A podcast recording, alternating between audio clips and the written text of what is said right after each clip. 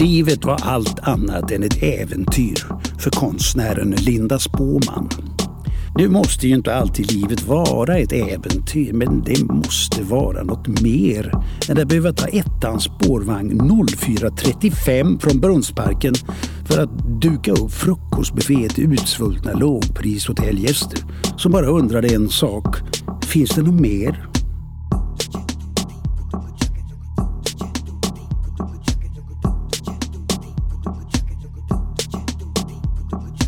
Det finns inget mer. Det var därför inte heller svårt för Linda Spåman att säga ja när en kvinna en eftermiddag ringde henne och på bruten engelska frågade om hon var a real fortune teller från Sweden. En äkta spåman. Ja, eller det är ju inte riktigt sant. Först så sa hon nej.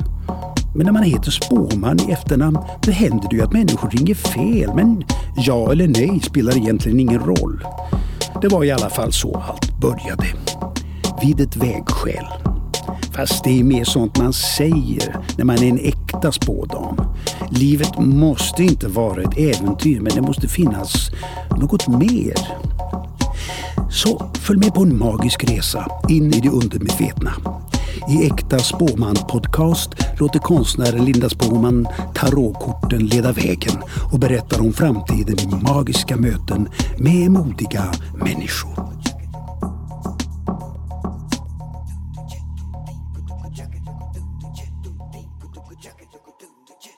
Men, men nu kom ju du, Olivia, hit då, Bergen, Bergdal. Och precis innan du kom hit här då så är det en annan person här som heter Ester Eriksson. Och vi tänkte också att ni, det skulle vara spännande om ni två möttes. Eftersom ni båda har gjort eh, böcker. Två debutböcker kan man säga. Mm. För du har inte gjort några, du har gjort en, En diktsamling innan. en diktsamling. Är det skillnad på att göra en diktsamling? Är det en riktig bok eller? Ja, ja nej. nej, jag tänker inte riktigt på det som en riktig Nej. bok på det sättet. Eller det var mer bara en hopsamling av, av dikter. Och det var också väldigt, väldigt länge sedan. För, men jag tänkte på dig då Ester, för jag gör ju serieböcker och det gör du också. Och då tänker jag alltid att jag inte gör riktiga böcker. Nej. Nu, så Olivia har gjort en riktig bok och du Ja, har gjort en serieroman. Ja, Mm. precis. Och riktig bok räknar du alltså? Då, då, Då är det text och som ja, du, du har gjort. Inga du, sådana... du har lyckats. Ingen luft på sidan utan Nej. bara, bara text. Ja. Men vi träffade, eh, jag träffade ju Ester igår och då mötte vi en jätte, eh, en man, en jättetråkig man som sa att, eh, eller han var en, en äldre man säger vi, och han sa att en, en riktig bok är bara med texter. Eller att, han tittade på din bok och sa att ja, det är ju inte, kan ju inte, eller inte lika svårt som att göra en riktig bok med bara texter. Mm. Det är mycket luft på sidan. Mm. Ja. Jag tänker nog tvärtom, att det är svårare när det ska vara bilder också. Ja. ja, det sa jag ju då men det, han såg inte ut som att det... Men du har gjort en bok som heter Efter ekot. Ja. Det är en roman eh, med text hela vägen upp till marginalen. Och sen fortsätter det. Eh, den är 202 sidor lång. Och handlar, den kortfattade beskrivningen är att den handlar om våld i nära relationer kan man säga. Nu har inte jag läst den jag ska läsa den. Men eh, handlar den om dig? Vill- Nej, Nej. det gör det inte. Det handlar om en statistikstudent. Mm. Eh, Så jag, mitt, försäljningskne, eller mitt försäljningssnack är så här, bara, men det går väldigt snabbt att läsa och man lär sig väldigt mycket från massa maniska drag att han räknar upp massa fakta och sådär. Så det är väldigt mycket fakta och information i själva boken. Mm. Är det, är det har du lånat från dig själv eller? Ja, det har jag väl lite grann. Så Det, personen, huvudpersonen liknar dig ändå? Ja, eller är väl någon slags extremt skruvad variant av mig själv skulle jag nog säga snarare. Alltså att man förstärker liksom vissa sidor eh, eller vissa drag. Så här, de lyssnar väldigt mycket på radio också. och Så där. Jag har lyssnat väldigt mycket på, inte så mycket på radio har jag inte lyssnat. Och jag kommer, kan inte liksom direkt citera eh, ekosändningar som, som hon kan göra. Men, eh, men jag har ju lyssnat väldigt, väldigt, väldigt mycket på radio. Och det är därför den heter Efter ekot? Ja. Men eh, och den utspelar sig i Malmö? Nej, i Göteborg. I Göteborg? Mm. Eh, och i, eh, på Västgötaslätten. Så det är så två parallella historier. Så det är, eh, hon, är, hon är hos sin mormor som bor på, eh, i, eh, utanför Vedum. Eh, utanför Vara. Eh, och eh, sen så är det så här återblickar då till när hon var i Göteborg. Så, så är upplägget. Och, och Ester, din bok, berätta om den då. Den handlar om mig. Den om dig, ja, precis. Den handlar bara Det är, om mig. det är en helt sann historia. Ja. Eh, ja, den handlar om s- död, sorg, tänker jag. För mig. Och ja, psykisk sjukdom är väl säljningsknepet till min bok. Är det bra försäljningsknep? Mm, ja. Eller för jag Alltså att du- människor är väl intresserade av att höra om, att läsa om folk som är sjuka. Eller inte mår bra. Ja, kanske mer nu då. Mm. Men du, men du har ju ändå varit med så här i många tv-program har jag sett dig. Eller två. Två. Det är många ändå. Men du har också varit med i tv, men då får du, du gör poesi då. Och i Ja, Babel. I Babel. ja kolla. ja, jag har varit med i Babel också. Var det stort? Eh, Ja, jag var väldigt nervös. eh, Så att, eh, så sätt så var det ju. Jo, men det är väl stort. Det är väl så här, det är ju det man ska vara så här om man romandebuterar så är väl det liksom Det är den stora grejen så här man blir inbjuden till Babel som debutant. Känner du att du har haft ett genombrott nu då? Jag vet inte vad som eh, räknas som det. Men du var i Borås nu när du kom hit sa du? Var det för att du var där och pratade om din bok? Nej, jag var där och pratade om Karin Boye. Jaha. Eh, inte för att jag är Karin Boye-expert, eh, så. Eh, men de hade så här, måndagar på Kulturhuset heter det, så var det så här klassiker eh.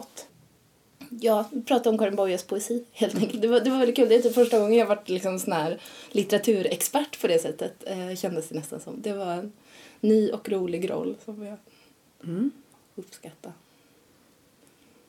Jag älskar Karin Boye, gör ni? Mm. Ja, hon är fin. Eller vad? Nej. Hon var ändå den första som var en galen kvinna som gjorde en bok. Mm. Men får man fråga varför du var sugen, eller liksom varför ville du göra en bok om detta ämnet? Det var inte riktigt, jag ville göra en bok som utspelar sig i Göteborg. Eh, och så började jag liksom där och så, så tänkte jag, ja men vad, vad kan hända liksom i Göteborg? kan ju inte hända, de får väl bli kära i varandra tänkte jag. Eh, Och så, så blir de kära i varandra så tänkte jag, men det är inte så liksom. Det måste ju till och lite mer dramatik. Och så bara utvecklades det till. Så att jag var inte alls inställd på att det skulle bli så där våldsamt som det, som det sedan blev. Det låter ju väldigt som ett väldigt pragmatiskt sätt att göra en bok. Så här, jag ska göra en bok som handlar om Göteborg.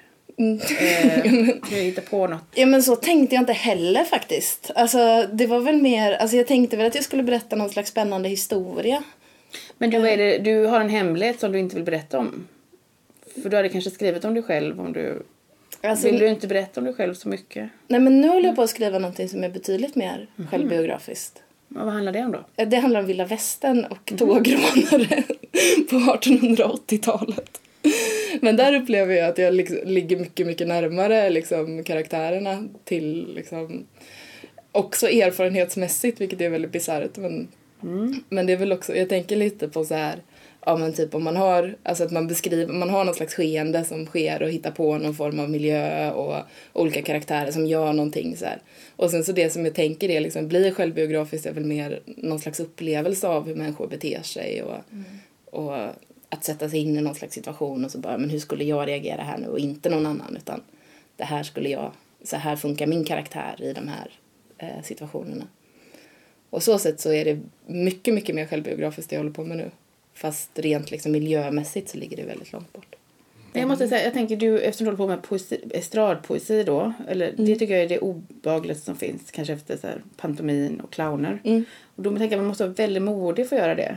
Alltså obehagligaste som själva, alltså Ja, jag tänker det är så obehagligt att uppleva det och jag blir stressad och får ångest. Men det kanske är för att också det är en sån närhet mellan den som mm. Uppträder. Det kan också bli liksom platt fall eller... Ja det blir ju oftast det. Men om man inte har något traumatiskt att berätta då, då har man kanske inte på estrad, estradpoesins estrad att göra eller? Jag vet inte, jag tycker jag har inte så mycket dramatiskt att berätta. Men jag har ju hängt där Mm. i snart 15 år. Jag tror ju för sig att jag dras till det dramatiska hela tiden. Alltså att min, mitt liv blir nog ganska dramatiskt för att jag skapar drama. För att fly. Alltså för att det hela tiden måste hända någonting. Att jag måste gör, ja, komma ifrån saker. Så då skapar jag drama. Ja, det där kan jag känna igen också. Så här, och sen så efteråt ska jag säga, bara, sitta och bara, ja men det blev i alla fall en bra anekdot av det hela. Och så kan, man, kan jag liksom känna mig lite nöjd över att det är i alla fall så här, någon form av anekdotiskt värde på livet. Även om Men, men du arbetar på en ny bok också, Ester, Ja. nu. Eller du arbetar ju snabbt också. Ja, Men men du, jag började tänka på, för min bok som jag har släppt nu, eller den Det finns ingenstans att fly, den ville jag skulle utspela sig i på High Chaparral. Är det sant? Jag ville ju rita cowboys för att jag Är det sant? ville konvertera och bli en cowboy rent estetiskt. Liksom. Och då var det också att jag ville, jag ville nog berätta samma historia fast jag ville lägga den i en annan värld och göra den lite roligare tror jag. Att få mig frihet i att titta på. men du, skulle inte du kunna skriva in Ester i din bok? Jo. du får vara med. Det är höjden av smicker, tänker jag, få vara med i någon bok. Alltså de är ju inte cowboys då utan de är ju liksom outlaws mer. Alltså tågrånare. Ja, men det... Jag jobbar ju även på min kriminella stil nu. Ja. Nu har jag gått över till det. Vi är 20 år på spårvagnen också. Åh herregud. Ja, ja. Men eh, ska vi kasta oss in i eh, magin då? Har du upplevt magi? Mm, jag vet inte. Men jag är intresserad av magi. Min mamma höll på mycket med magi. Så att det är, min, det är liksom nostal eller liksom, jag tänker... Jag vill hålla på med det för att det får mig att tänka på henne. Mm. Vad håller hon på med för magi då? Mm, tarot och så här, eh, horoskop. Hon var väldigt intresserad av stjärntecken och astrologi. Och gick också väldigt mycket till så här, att samtala med änglar. Eller liksom, Hon höll på mycket med flum. Healade mig när jag hade huvudvärk. Alltså att det var väldigt så här... Eh, ja, jag tyckte mycket om det. Men jag är också rädd för det. Alltså jag är väldigt rädd att hon ska dyka upp som något, någon röst eller något spöke. Jag längtar efter det men jag är också livrädd för att det ska hända. Men du har inte gått till någon, eftersom din mamma är död då, men du har inte gått till någon sån här eh, and, eller någon som talar med döda eller? Nej, jag har... Ska vi göra det nu, när du är här? jag känner en som gör det. vi kan få kontakt. Ja, nej, jag tror inte jag vågar. Faktiskt. Men det kunde ju vara spännande för då kunde ju vi följa med i podden. Ja, just det. Nej, men jag vet väl inte om jag vill. För att jag vet inte vad som skulle hända om jag fick kontakt till exempel. Det kanske bara skulle göra allting värre. Nu är det ju bara mer ett mys.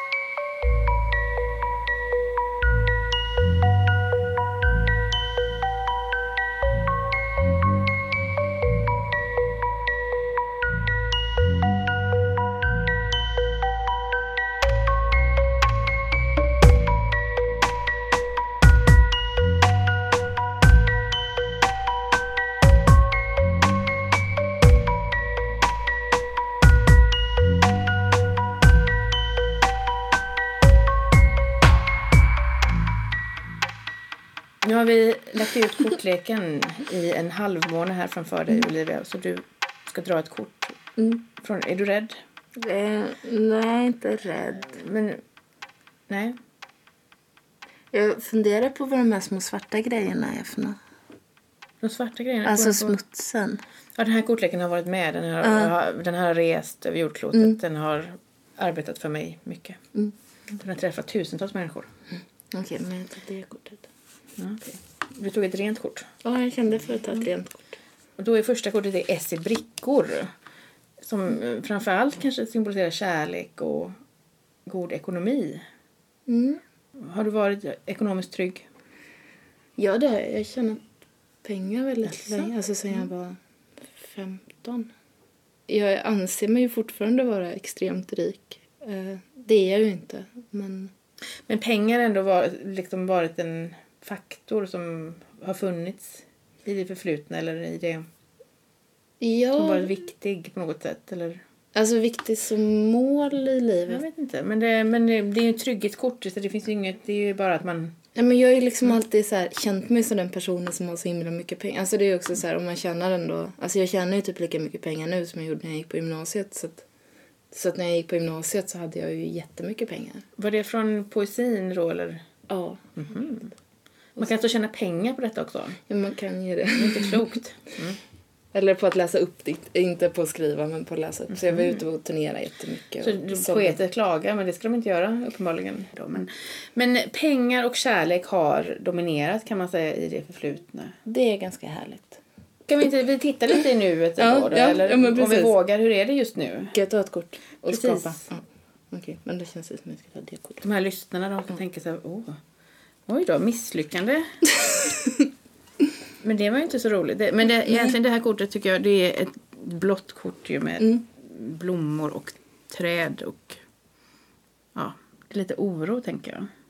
Ja, men alltså jag är ganska orolig i nuet. Mm. Alltså, Är du rädd för att misslyckas? på vissa plan är jag nog det. För nu är du, befinner du dig på något sätt i ett, det här flowet som du pratade om. Eller att du är, nu är du liksom, du har gjort boken. Mm. Du ska skriva en ny bok. Kommer du lyckas med det? Nej, den är, det är jag inte orolig för. Eh, utan det är väl mer någon form, alltså så här bara, men kommer det vara så här nu för alltid och evighet? Kommer jag bara bo i andra hand resten av mitt liv? Det är också det som är liksom, alltså jag har inte riktigt någonstans att bo nu och sådär. Alltså det är sådana där saker som är, det stressar mig väldigt mycket. Eh, jag vill liksom ha en sån, jag vill, vill väldigt gärna ha en väldigt fast punkt i tillvaron. Och så har jag nog varit hela tiden och inte riktigt varit medveten om det egentligen förrän nu. Ja, det har kommit nu då. Ja, men det, eller egentligen först nu som jag befinner mig i en livssituation där jag inte riktigt har det. befinner du dig ett vägskäl. För ett år sedan, eh, lite drygt, så eh, blev jag liksom dumpad och hemlös och flyttade till Stockholm. Eh, och eh, det var väldigt, det var väldigt bra då, men jag har ju fortfarande liksom ingen... Alltså jag bor inneboende hos min kusin. Eh, jag reser runt väldigt mycket och jag saknar verkligen att ha ett hem eh, som är mitt eget liksom. Eh, så att om det är ett vägskäl så är det väl ett vägskäl som har pågått i 14 månader kanske, 15. Ja men jag var ju extremt, alltså så här, alltså när, liksom, jag är väldigt bra på att handskas med kriser. Så när krisen väl uppstod liksom och så befann jag mig i Malmö och jag gillar inte Malmö så mycket. du dumpad på telefon? Ja. Sen stod jag också och kastade stearin i lägenheten. Eh, I någon slags vrede. Så packade jag ner allting, så packade jag upp allting, så packade jag ner allting. Eh, och sen så på en vecka så hade jag liksom löst så här, jag hade fixat boende. Och jag sov inte på en soffa utan jag har ju ett eget rum med en egen säng i och sådär. Så jag hade fixat boende, jag hade bokat in så här tre veckors turné. Och, eh, och tagit mig från Malmö. Så här. Och så var det också, eftersom jag inte ville bo i Malmö, så var det också så här, bara men ta lägenheten. Eh, så löser jag det. Men sen så lyckades jag också få en betalningsanmärkning så här. Eh, Det låter inte alls som du nej, nej. Alltså det var ju... Ester ser chockad ut nu. Jo men och grejen är att... Jag gillar Malmö. jag tänkte det var betalningsanmärkning. Nej men jag kom liksom aldrig riktigt in i Malmö och sen så när man inte har någon sån här, jag hade ju inga sociala, jag flyttade ner till Malmö någon slags infall bara så här för jag hade liksom, bodde i Göteborg och sen så bara, men jag kan inte bo kvar i Göteborg hela mitt liv. Jag tänker att du står, du måste ju göra en väldigt stor rörelse nu och röra dig framåt på något sätt. Kanske det säger. Jag längtar hem också till Göteborg. Men du kan ju flytta tillbaka hit nu då. Mm. Det tycker jag att kortet sa. Skulle det vara ett misslyckande att flytta tillbaka? Nej, verkligen inte. Verkligen inte. Alltså jag, det är väl också det att jag har varit så liksom lösryckt hela tiden och att jag också reser jämt. Så att lite oavsett vart jag bor så, så är jag ju ändå mo, väldigt mobil i, i vardagen. Så det är inte så att jag flyttar liksom bort och lämnar en stad utan det är mer att jag... Men du, eh, vi kan ju titta vad framtiden, Mm. vad, vad framtiden kommer att erbjuda. Ja. Alltså vad ska jag gå på? Ska jag gå på min så här första känsla vilket kort jag ska ta? Kortet kommer ju välja dig. Då tar vi det kortet. Oj då. Och i eremiten, det är ett spännande kort. Det är, dels är det någon som behöver dra sig tillbaka och reflektera lite och återvända.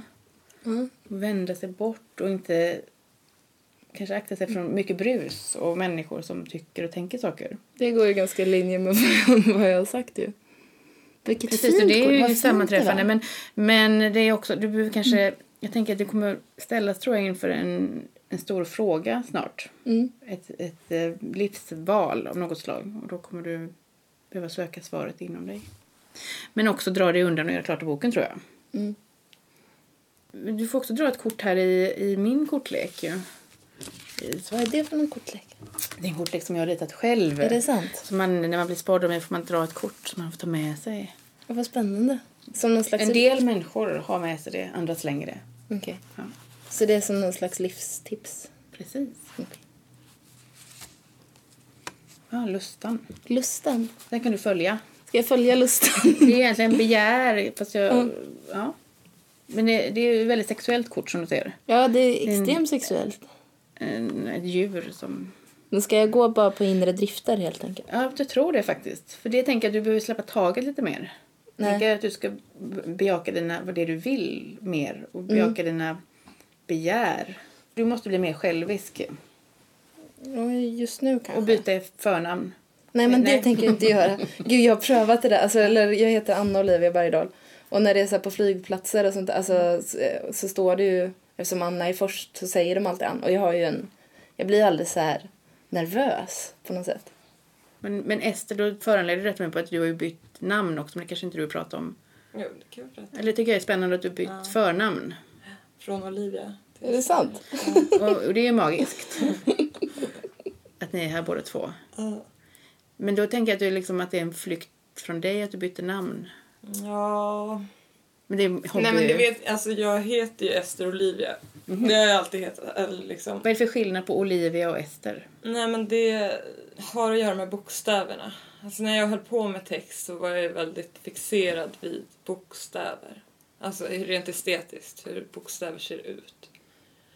Och jag gillade inte o som begynnelse, eller liksom början på mitt namn. Då var jag tvungen att göra lilla o för att stå ut. Liksom. Att ha det, men sen alltså, så är det nog eh, att S är hårdare tycker jag. Jag tänkte säga det. Jag tänker Olivia, att Olivia känns kändes som mer snäll människa. Ja. Mm. Det vill jag inte vara längre. Okej. Hårt. Så hur är du då Olivia? Är du snäll människa? Jag är väldigt följsam tror jag. Eh, Men nu måste du addera lite mer ondska tror jag. Ja, det Kommer kan vara så. Så då kommer det hända. Ja, men och sen Det är allt du så längtar efter. jag handskas väl med konflikter genom att lägga armarna i kors. Om jag inte, alltså ibland så handskas jag i attack också men om det inte är liksom en nära relation som jag har konflikt med då, då blir jag nog väldigt, då landar jag i någon slags förakt som jag inte visar fast det märks ju ändå. Alltså att det bara är liksom det här, sitta och betrakta, vänta på att personen ska göra någonting dumt. Så att jag bara kan få liksom, alltså inte säga till innan och inte heller säga bara men nu är du taskig mot mig utan bara vänta på att alla andra ska få se det. Typ Är så. det passivt aggressivt eller? Ja men det är det väl. Det är väl typisk passiv aggressivitet.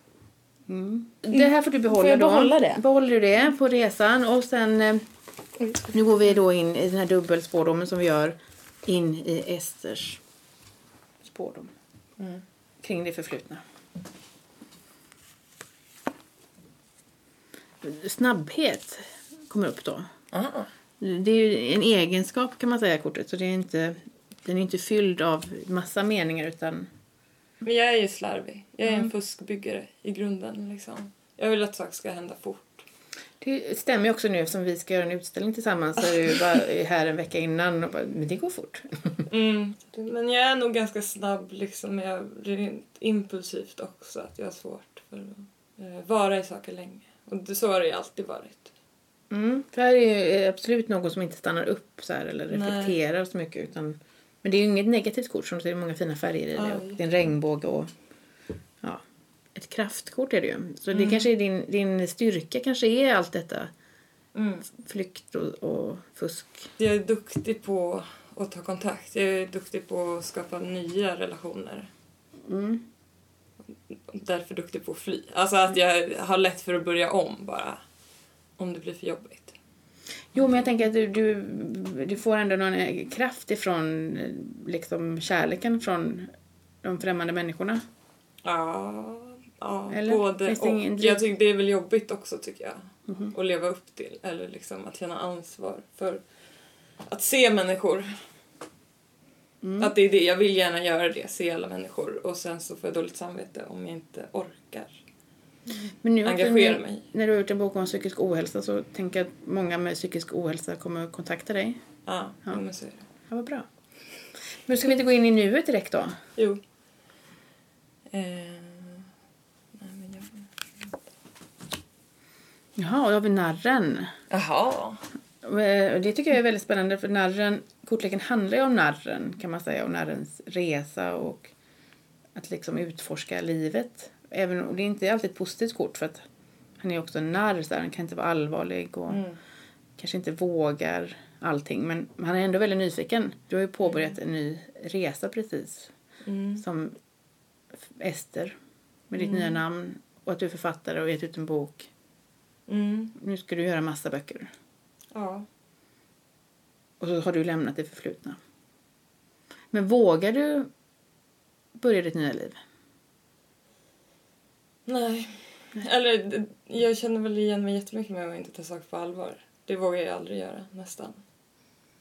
Jag vill nog... Tar du det här på allvar nu i den här situationen? Det känns taskigt att säga att jag inte gör det men... men eh, jag vill nog gärna ha lite distans. Men kärlek tar ju du på största allvar. Ja, fast det är jag ju också... Jag är ju också jätterädd för kärlek och nära relationer. Och jag tar ju inte det... Människor som jag har nära liksom, kärleksrelationer upplever ju inte att jag tar det på allvar. Det är ju först när det tar slut som jag börjar bry eller liksom som det blir livsviktigt för mig. Vi var ju en väldigt så här dysfunktionell familj kanske på många sätt för att typ alla har diagnoser och att vi var väldigt röriga liksom på det sättet. Men det var väldigt en tillåtande miljö att växa upp i. Trygg. Öppen.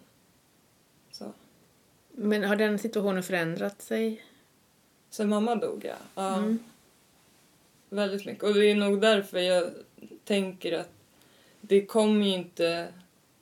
Min, liksom den familjen som jag kommer ifrån kommer inte bli vad den var när mamma levde.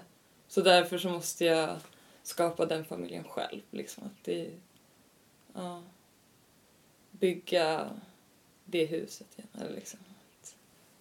Ja. Men kommer du bygga ordentligt då som du fuskbyggare? Nej, det är Nej. det att antagligen så kommer jag inte göra det. Mm. Det är därför jag ska gifta mig så snabbt nu i Vegas. Mm. För att nå- få någon att stanna kvar eller att jag ska kunna stanna kvar så att jag kan skapa den här familjen. Som jag säkert inte kommer stå ut med. För det är inte den. Nej. Sagt. Eller liksom, det kommer, jag kommer ju aldrig hamna i min barndom igen. Men jag vet, ja, fast jag tänker att även när jag stannar så stannar jag inte så länge.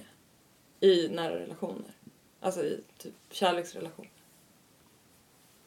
Då, då går du. Ja, då skapar jag drama så att jag kan få en anledning till att gå. För att jag blir rädd. För att det blir krav. Men det här ska du ändra på, eller hur? ja, eller- det är nu jag ska ändra på det här Mm. genom att gifta mig. Just det. Nej, men du vill ju ha ett sånt, du vill ju ha ett jättestrikt bröllop tror jag. Nej, Jo, men annars jag vill du inte fastbunden. Vegas Ja. och vara full när jag gifter mig. Annars kommer jag inte klara, av, Romantiskt. klara av att göra det. Men en sak jag tänker är positivt med narren är att han kan välja liksom att byta väg. Eller han kan gå på en väg och så kan han bara byta. Eller han har inte så mycket ansvar där att han måste Nej. tänka på andra så mycket. Och det tycker jag är, det är styrkan i kortet. Att Mm. du skulle ju kunna om du vill byta väg eller testa något Mm. nytt. Mm. Alltså som du kan ta Men med dig nu härifrån när du går nog hela härifrån. tiden Mm. ändå. Ja. Att jag inte är låst till någonting. Mm. Och det är viktigt för mig att inte vara det. Att Precis, det ska att han har ju. Han har ju också med sig sina grejer på ryggen så här, i en liten påse. Ja. Som du hade när du kom hit. Mm. Men då är frågan vad framtiden kommer bjuda på. Ja.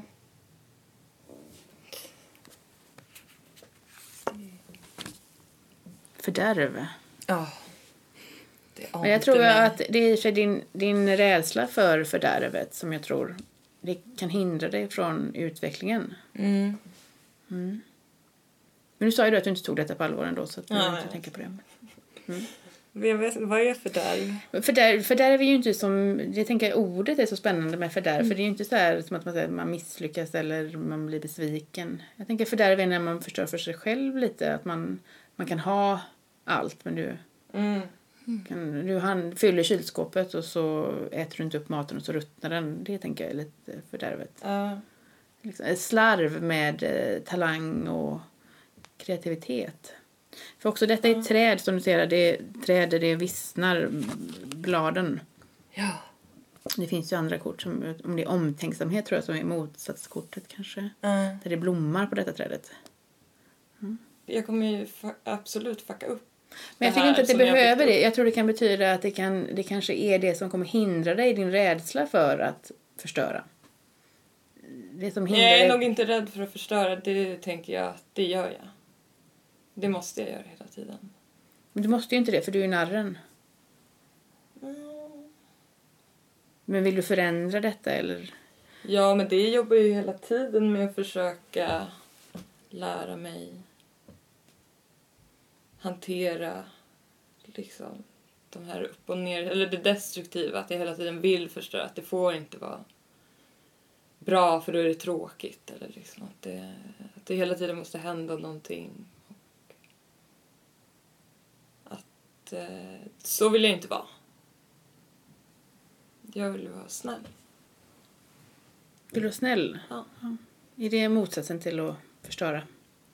Jag vet inte. Jag tänker att jag skulle vilja vara snällare i varje fall. Ja. Men du, du får dra ett kort i den här Ja, riktiga kortleken. Det här är ju inte på riktigt. Ska vi ta bort den dåliga korten? Exakt, ska jag göra. Nej, det sa vi inte. Ja, men här, prästinnan, det är ju ett fantastiskt bra kort. Det här är ju ditt kraftkort. Det- Och detta är ju massa kärlek är det ju. Om den vågar ta emot. Ja. Men också att du ska använda den visdom som du har fått genom livet för att hjälpa andra. Ja. Det är ett vårdande kort. Mm.